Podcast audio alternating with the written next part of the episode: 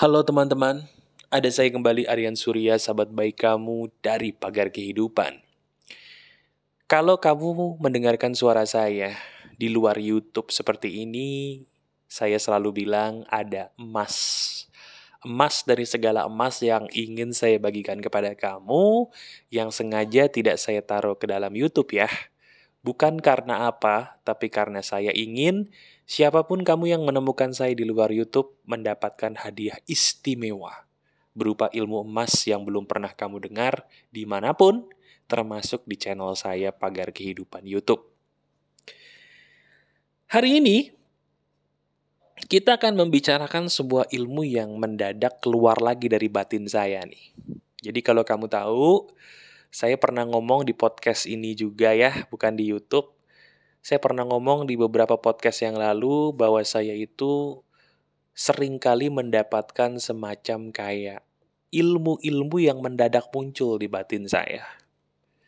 Ada yang menyebutnya itu sebagai wangsit, ada yang menyebutnya itu sebagai pesan dari Tuhan. Apa pun sebutannya, intinya saya mendapatkan sebuah hal yang harus saya bagikan kepada kamu.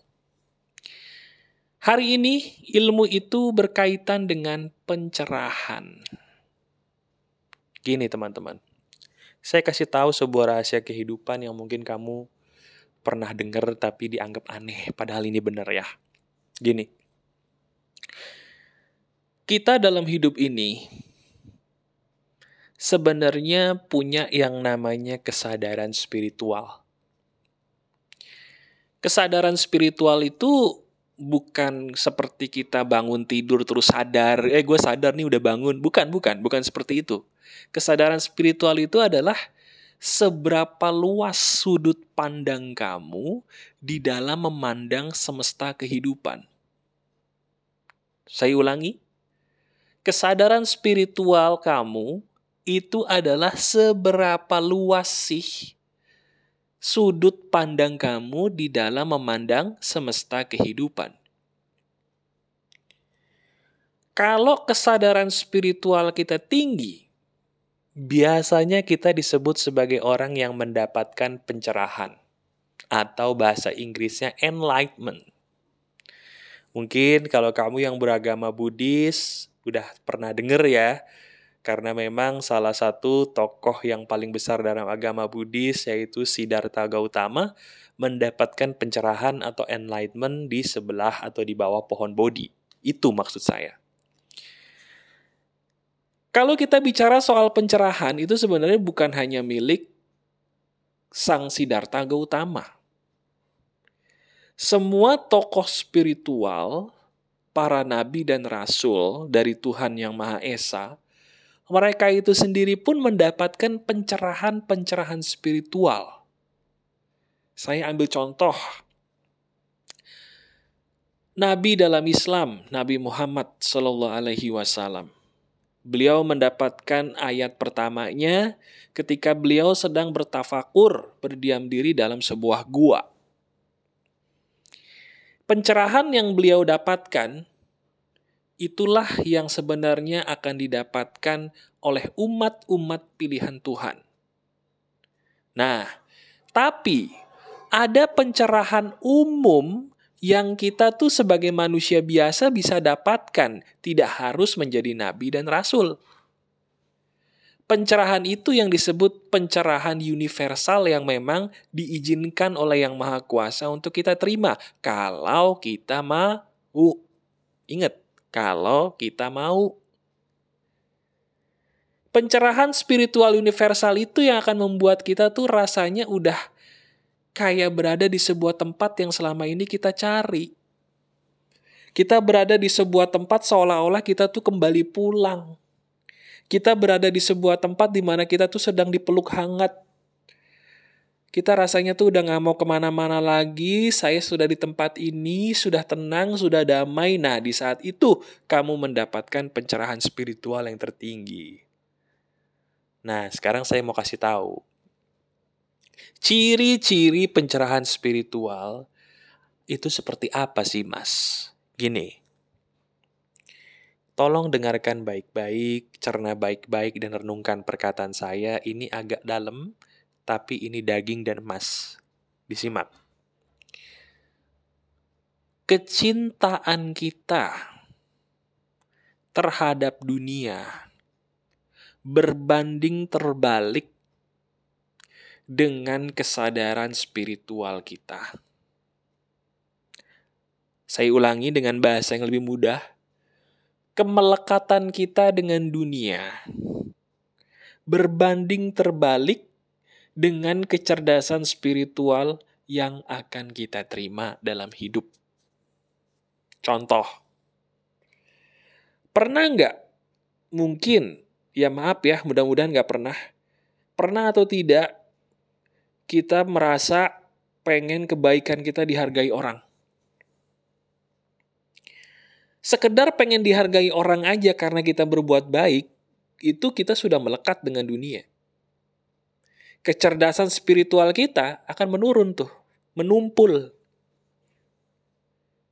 Apalagi kalau kita bekerja contohnya, dasarnya karena uang, bagi saya itu menumpulkan kecerahan spiritual. Paham ya maksud saya ya? Sekarang kita lihat orang-orang zaman dulu. Kebanyakan orang yang spiritualnya itu bagus, mereka mungkin duitnya ada yang banyak. Tapi mereka tidak menunjukkan kekayaan mereka. Mereka tetap sederhana. Mereka tetap menganggap uang itu hanya sebagai hiasan dunia. Mereka tidak larut, tidak pamer. Ma malah mereka selalu menunjukkan bahwa diri mereka itu sederhana banget loh. Bahkan banyak di antara mereka lebih senang menampilkan diri mereka sebagai sesosok manusia yang sangat sederhana daripada manusia yang terlihat kaya. Kenapa? Karena ketika kita melekat dengan dunia, kesadaran spiritual kita akan menurun. Nah, dengerin baik-baik, ini penting nih berikutnya nih. Mas, apa sih yang menunjukkan kalau kecerdasan spiritual kita bagus, Mas? Jawabannya gini. Dengerin ya, ini bisa jadi baru saya ngomong nih. Kalau kamu mungkin indigo atau punya kepekaan yang luar biasa, besar atau tidak biasa, pasti kamu setuju dengan perkataan saya berikut ini. Dengerin baik-baik. Manusia itu tidak akan bisa sampai ke level kecerdasan tertingginya. Kalau dalam diri mereka tidak ada cinta kasih.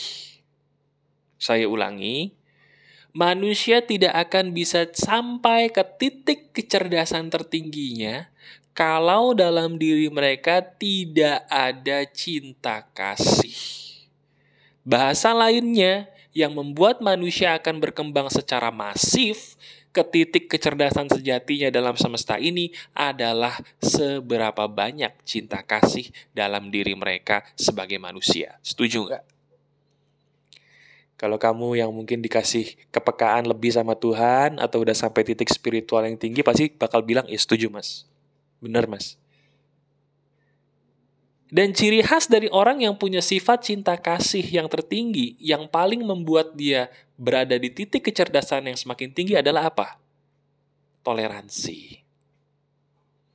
Semakin orang maju semakin orang mudah untuk bertoleransi. Setuju atau tidak? Itu kan yang kurang dari bangsa kita selama ini. Toleransi itu semakin tumpul.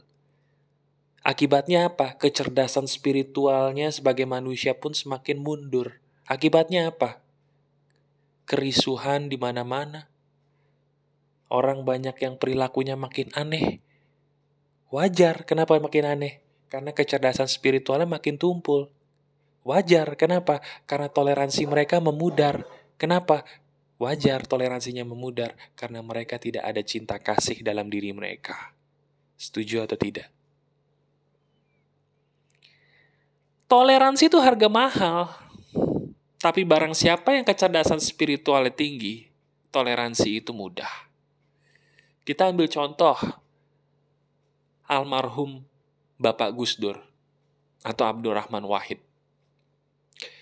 Beliau itu dikenal orang dengan sebuah slogannya, kalau kamu tahu, kalimatnya adalah gitu aja kok repot. Bener ya? Gitu aja kok repot. Kenapa kok orang mengenal beliau dengan kalimat itu? Karena kalimat itu adalah salah satu kalimat beliau yang paling sering beliau ucapkan. Sadar nggak kenapa beliau sering mengucapkan itu? Karena beliau sangat toleransi. Kenapa beliau bisa sangat toleransi? Karena beliau ilmunya tinggi. Orang yang ilmunya tinggi, spiritualnya tinggi, dia akan penuh cinta kasih dan akan menjadi orang yang paling toleratif. Toleransinya nggak usah diadu, tinggi. Nah sekarang coba lihat diri kita deh. Coba sekarang saya mau tanya sama kamu. Kalau diri kamu ngelihat sebuah perbedaan, risih atau berusaha untuk tidak risih atau tidak risih sama sekali. Saya nggak mau menghakimi kamu, tolong lihat diri kita sendiri masing-masing. Risih atau berusaha untuk tidak risih atau tidak risih sama sekali.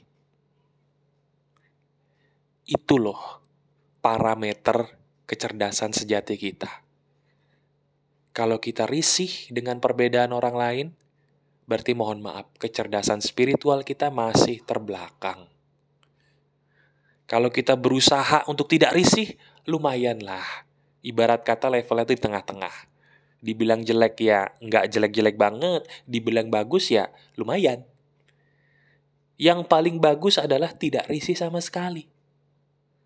Lihat perbedaan kiri dan kanan dia cukup senyum. Kalau bahasa almarhum Gus Dur apa gitu aja kok repot.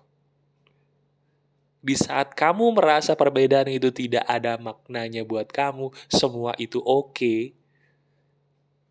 Dalam arti bukan berarti kamu harus menjadi mereka ya, tidak. Tapi kamu merasa perbedaan itu bukan suatu hal yang harus dibeda-bedakan gitu ya.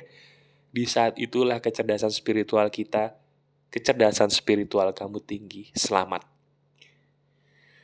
Mas, pertanyaan berikutnya nih mas. Emang kenapa kita harus punya kecerdasan spiritual tinggi? Emang ada gunanya gitu? Sekarang saya mau tanya. Tujuan kamu hidup di dunia ini apa sih? Coba apa? Bener nggak tebakan saya? Jawaban yang kamu keluarkan itu jawaban yang kamu dapatkan dari orang lain. Ada orang lain siapa pun itu pernah ngomong itu terus kamu ikutin aja. Oh ini mas. Betul nggak? Saya nggak nanya jawaban mereka saya nanya jawaban murni dari kamu yang bukan kamu dapatkan dari kitab mana pun, dari orang siapa pun, murni dari diri kamu. Kamu tahu nggak tujuan kamu hidup itu apa? Murni dari kamu ya, bukan dari kitab mana pun, dari orang mana pun, murni dari kamu. Apa tujuan hidup menurut kamu? Bingung. Bingung, kenapa bingung? Karena selama ini saya cuma ngambil kalau nggak dari kitab, dari orang lain. Salah nggak? Nggak bener. Bener dong kita ngambil dari kitab betul, dari orang lain pun bisa jadi betul. Tapi saya nggak nanya itu. Yang saya tanya pendapat murnimu. Nggak tahu mas. Nah ini maksud saya. Kita tuh tujuan hidupnya sebenarnya cuma satu. Apa mas? Menjadi makhluk yang sadar sesadar-sadarnya. Saya ulangi, Tujuan kita hidup itu cuma satu, menjadi makhluk yang sadar sesadar-sadarnya. Sadar yang saya maksud bukan kayak kamu baru bangun tidur sadar atau bangun dari pingsan sadar, bukan, bukan. Sadar yang saya maksud kita tuh punya spiritual yang lebih melek. Kita tuh ngerti bahwa oh ternyata tuh lebih penting mas saya mikirin orang lain, ngebantu orang lain, daripada saya menghakimi orang lain walaupun itu tentang agama. Daripada kita ngurusin agama orang lain, menghakimi iman orang lain, kenapa nggak kita ngebelai hewan di depan mata kita supaya dia senang sih? Kenapa nggak kita bagi-bagiin derma atau sedekah kepada orang-orang kelaparan di depan kita sih? Kenapa nggak kita bersihin tuh jalanan supaya orang lain bisa lewat sih dengan nyaman? Kenapa nggak kita urusin anak-anak yatim atau yatim piatu sih supaya mereka bisa tertolong masalahnya? Bukankah itu lebih baik? Nah itu maksud saya. Ketika diri kita sadar dengan sesadar-sadarnya, kita akan menjadi orang yang bisa menikmati apa pun yang ada di depan mata kita. Tapi menikmatinya bukan dengan hawa nafsu. Menikmatinya dengan cinta kasih. Oh iya mas, saya sadar mas. Ternyata saya sekedar ngobrol sama kucing aja, sama anjing aja, sama ikan-ikan saya, saya ajak ngobrol, saya kasih makan. Saya ngelihat warnanya warna mereka yang bagus-bagus, bulu mereka yang bagus-bagus, muka mereka yang lucu-lucu. Saya happy mas. Nah itu maksud saya. Orang yang punya kesadaran bagus sesadar-sadarnya teman-teman, dia nggak akan ribut untuk baku hantam. Dia nggak akan ribut untuk debat-debatan walaupun debat-debatan soal keyakinan agama. No. Dia akan fokus gimana caranya supaya saya bisa menebarkan kedamaian dan cinta kasih di mana-mana, bisa menebarkan manfaat bagi siapa pun. Ya tapi kan nah, banyak orang yang berdalih bahwa perbuatan mereka dilakukan karena mereka merasa dirinya pahlawan. Saya boleh melakukan ini, Mas. Karena saya melakukan ini untuk menjadi pahlawan bagi... Nah, udah deh. Udah, udah, udah, udah, udah. Oke, sadar yuk. Yuk, sadar. Tepak pipi kita. Woi, bangun, woi. Sadar, woi. Bangun, bangun, bangun, bangun.